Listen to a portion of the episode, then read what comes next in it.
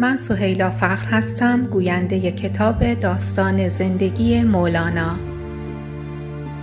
شما را به شنیدن کتاب صوتی داستان زندگی مولانا دعوت می کنم.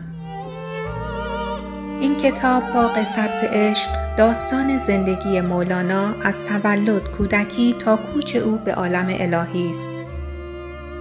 شما در این داستان با مولانا هم سفر می شوید تا در فراز و نشیب های زندگی او همراهش باشید. آنجا که از بلخ با حمله مغول به سمت قونیه مهاجرت می کنند. آنجا که با گوهر خاتون ازدواج می کند و وقتی که با شمس تبریزی دیدار می کند. همراه ما باشید با داستان زندگی مولانا.